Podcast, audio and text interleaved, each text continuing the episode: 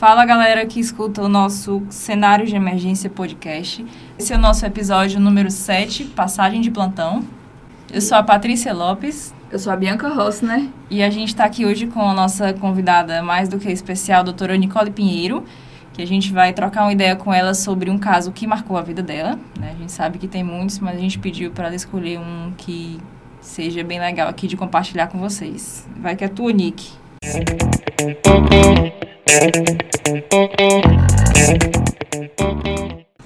Oi, pessoal, aqui quem tá falando é a Nicole Pinheiro.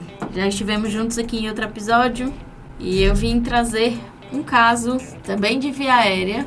Eu também atendo outras coisas, tá? Mas é porque realmente esse caso me marcou bastante. Eu, inclusive, gosto de falar e de dar aula de outras coisas. É importante deixar isso claro. Mas esse foi um caso de via aérea Covid que eu atendi que me marcou muito. Já de antemão, o caso não terminou bem, infelizmente a paciente faleceu, mas eu tirei várias lições desse caso e eu acho que vai gerar um bate-papo legal.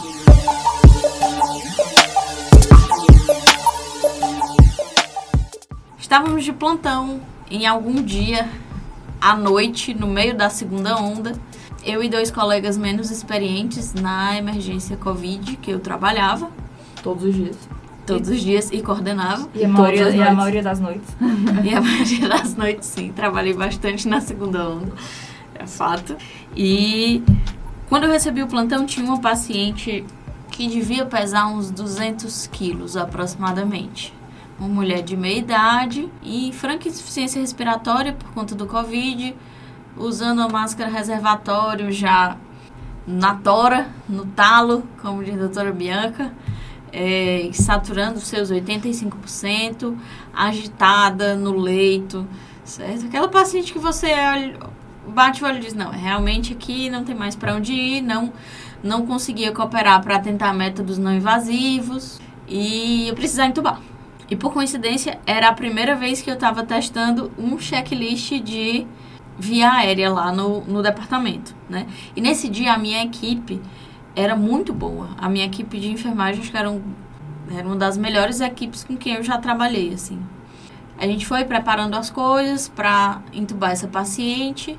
Decidi, porque ela estava agitada, também fazer uma sequência prolongada de intubação e fazer a pré-oxigenação dela no ventilador mecânico. Do colega da fisioterapia que estava, era um colega mais novo, não tinha tanta experiência com paciente grave, mas reuni toda a equipe, falei todos os meus planos, fomos deixando pronto ali o que a gente tinha disponível e prosseguimos para a intubação.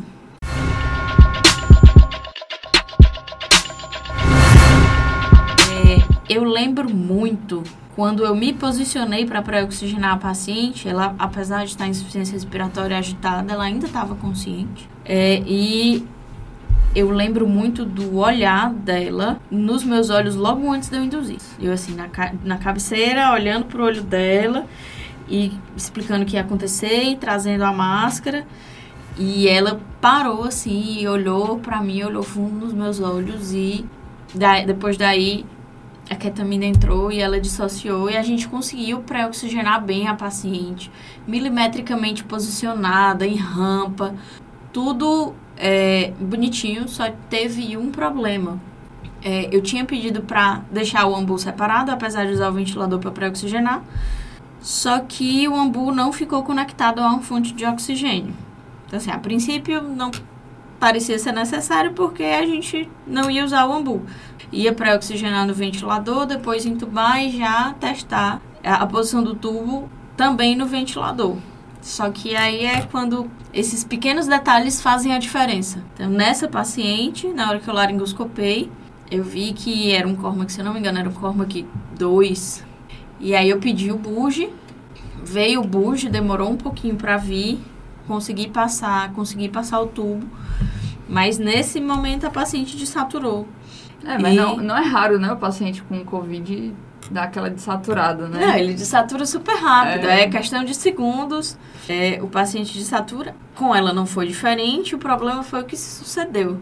Consegui passar o tubo e aí, quando foi para conectar no ventilador, nessa hora que você, você usa um modo ventilatório para pré-oxigenar, né, que geralmente o modo CPAP, e outro, e aí você precisa depois mudar para o modo assist controlado. Em alguns ventiladores, essa mudança é bem rápida e fácil, você clica um botão e já mudou. Em outros, principalmente nos mais modernos, é mais difícil você mudar. Aquele antigão, Interciclo Plus e tudo, você aperta dois botões e resolveu. Nos novos, com curva, você precisa ir no menu, ajustar cinco parâmetros para depois trocar o modo. Aí o touch não funciona. Aí o touch Aí não você funciona. fica apertando. Aí foi exatamente isso que aconteceu nessa hora.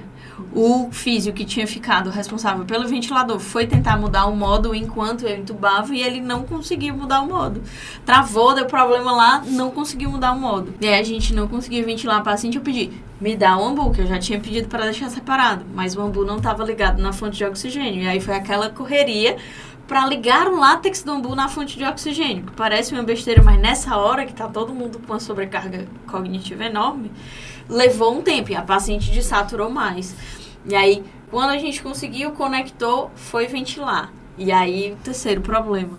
A paciente, aliás, o ambu tava com aquela válvula pop-off, que é uma válvula de segurança que tem que limita a pressão no sistema, ele tava com essa válvula travada. Né? Normalmente essa válvula aberta, ela limita a pressão do sistema em até 60 centímetros de água. Então, quando você ventila muito forte, se a pressão subir acima disso, escapa pela válvula. A válvula estava fechada. E a paciente desaturando, o colega que estava no ambu começou a ventilar Como se fosse a vida fecha, dele. como se fosse a vida dele, assim. Espremendo a bolsa inteira. Na mesma Lembrar, frequência do batimento cardíaco dele, com certeza. provavelmente. E assim, outra coisa que eu sempre lembro, eu sempre, como um exercício, pergunto para os internos e pros residentes: essa bolsa aqui, esse embu de adulto, você acha que tem quantos ml de ar aqui dentro? Geralmente o pessoal fala: ah, 700, 750. Só lembrando que é 1500, tá?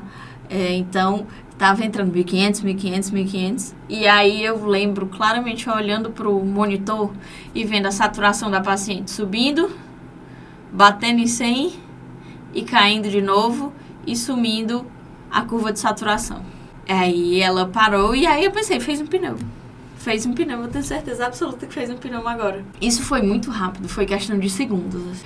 E aí o outro problema, até no meu checklist tinha assim, dois acessos pérvios. A paciente era obesa, foi difícil pegar um acesso, pegaram um acesso anticubital. E esse um acesso se perdeu na hora que ela parou. Então a gente tava nessa hora com uma Meu paciente obesa mórbida, com Covid, hipoxêmica, com pneumotórax, sem acesso. E aí eu pedi, a gente começou as manobras de reanimação, o pessoal da enfermagem correu para funcionar outro acesso, eu corri para tentar descomprimir, porque assim, o gelco já não chega na cavidade pleural, o gelco normal que a gente tem, no paciente de peso habitual. Um paciente com os 200 quilos que ela tinha, não ia chegar o gelco. Então, ia precisar descomprimir com o dedo. E aí eu pedi o material de drenagem, aí não tinha bandeja de drenagem. Tinha só a bandeja de acesso. E a bandeja de acesso vem com as pinçazinhas assim, que não passavam no subcutâneo da mulher. Aí eu fui na mão, no bisturi, descomprimir com o dedo. E aí veio o ar. Pra quem E não, aí? Só uma pausa. Pra quem não conhece a Nicole pessoalmente, ela tem uma mini mão com o dedo bem miudinho. Verdade. Então até meu dedo ia ter problema de, de chegar ali. Muito bem. Descomprimi, pedi só o material do, do dreno, consegui, improvisando assim com tesouro, com tudo, consegui passar o dreno, mas já muito pra frente assim da reanimação da paciente, ainda consegui fixar o dreno, a gente reanimou por mais eu não lembro mais, foi 20 minutos, meia hora ou mais tempo, mas infelizmente a paciente faleceu. Então, assim, não foi uma questão de não ter experiência, de não ter planejado.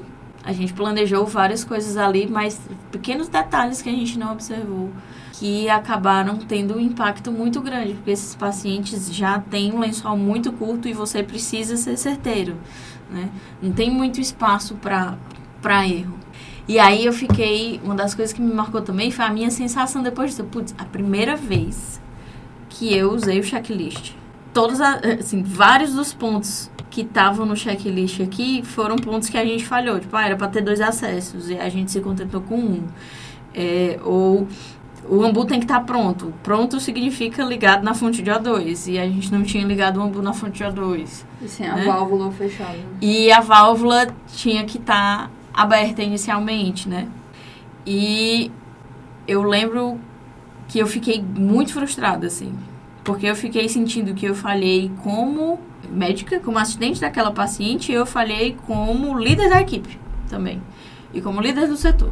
E aí eu parei e pensei assim, uma parte de mim queria ah, sair e, sei lá, e, e ir pro quarto e ficar puta sozinha. Mas aí eu não. Isso não pode acontecer de novo. Tá? Aí nesse, nesse momento eu juntei a equipe inteira. E aí eu fiz uma coisa que a gente ainda faz muito pouco, que a gente que deveria ser rotina. Eu fiz um, um debriefing com a equipe toda sobre o que era que tinha acontecido ali, sobre quais eram as falhas e toda vez que eu faço debriefing, eu sempre é, foco. Diz, ó, primeira coisa que eu falo. O objetivo aqui não é apontar o dedo, não é dizer que a culpa foi de fulano ou de Beltrano. O objetivo aqui é a gente entender o que, é que a gente pode fazer melhor para a gente fazer melhor o nosso trabalho e, e ajudar mudar o desfecho dos nossos pacientes, evitar que eles tenham des, que outros pacientes tenham desfecho desfavorável. Eu acho que no fim das contas, mesmo com todas essas adversidades, foi um caso que ensinou muito para a equipe inteira, assim. Eu dei depois outros plantões com, com essas mesmas pessoas e foi um salto, assim, de qualidade, de, de, de como as pessoas conduziram, sabe? Então foi, infelizmente, um caso que deu tudo errado. Parecia o caso que a Paty fez pra mim no, no episódio de Vera no Trauma. tudo errado e você fazendo as coisas dando tudo errado e você resolvendo e... Foi um caso real, não tenho culpa se aconteceu tudo isso. e, mas foi um caso que me ensinou muito e me faz refletir muito até hoje. Mas é um ponto que a gente tem muito falhos. São pontos que a gente tem muito falhos, né? Muitas vezes a gente está no aperreio do departamento de emergência e realmente checklist é uma coisa que a gente não usa. A gente acaba confiando na nossa memória de tô lembrando de tudo, né? Tô lembrando do, do, de todos os P's aqui da preparação, tá tudo ok, mas você só sabe que esqueceu na hora que precisa, né? Aspirador é um deles, que às vezes a gente lembra, às vezes esquece, e quando você precisa, aí você vê o quanto é importante você fazer um checklist de tudo que é necessário, né? E não só o, o debrief é importante, mas o um é briefing ou é pré-briefing? É um briefing. Você faz. Ah, deixa o meu inglês, ora, mas. Então é importante a gente, antes de começar qualquer procedimento, mesmo que seja um procedimento, como dizem os, os aeronáuticos, né? Mesmo que seja um procedimento padrão, né, como intubação que a gente faz todos os dias, é importante a gente passar para a equipe quais são os nossos planos, né? Para realmente ficar claro e eles entenderem e entrarem na mesma sintonia que você, né? Que se isso não der certo, você vai fazer isso, e se isso der errado, vamos fazer isso. Para no final das contas estar tá todo mundo alinhado. Mas é bem legal esse caso que a Nicole discutiu, já, ela já tinha me contado, eu, eu conhecia, né? Eu, achei realmente que na verdade não foi erro de ninguém, foi uma sequência de infortúnios. Desventuras em série é, Exatamente. Desventuras em série. Que não ah, acho que todo mundo tem seus casos como esse no Covid, né? Acho que cada, cada pessoa tem um caso aí marcante de desespero, né? Semelhante assim.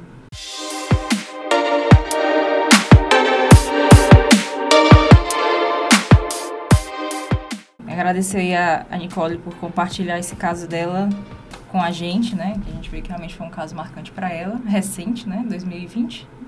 Uhum. E agradecer a presença dela aqui ilustre no nosso podcast. Queria agradecer muito ao convite. Espero voltar outras vezes. Me chamem, viu? Vamos falar de via aérea de novo. Não, vamos falar de outra coisa, pelo amor de Deus, tá bom? Caso de via aérea impossível, parte 2. Falar de outras coisas. Emergências hematológicas, oncológicas umas coisas assim, bem diferentes. Vamos inventar outros pacientes para você entubar. é isso, pessoal. Então, aguardamos você no nosso próximo episódio. Não deixem de seguir a gente nas redes sociais. E, para quem não é assinante da nossa plataforma, Emergency Talks Plus. Não deixem de conferir. Valeu! Valeu!